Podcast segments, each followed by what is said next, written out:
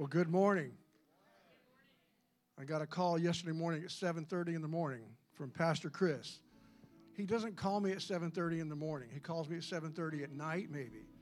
But 7:30 in the morning, gracious, I knew something was wrong. And uh, I said I said, "Yes, I'd be honored to." So it's a privilege to be with you this morning on this side. Usually I'm over there. Boy, these lights are bright. Man. But thank you worship team.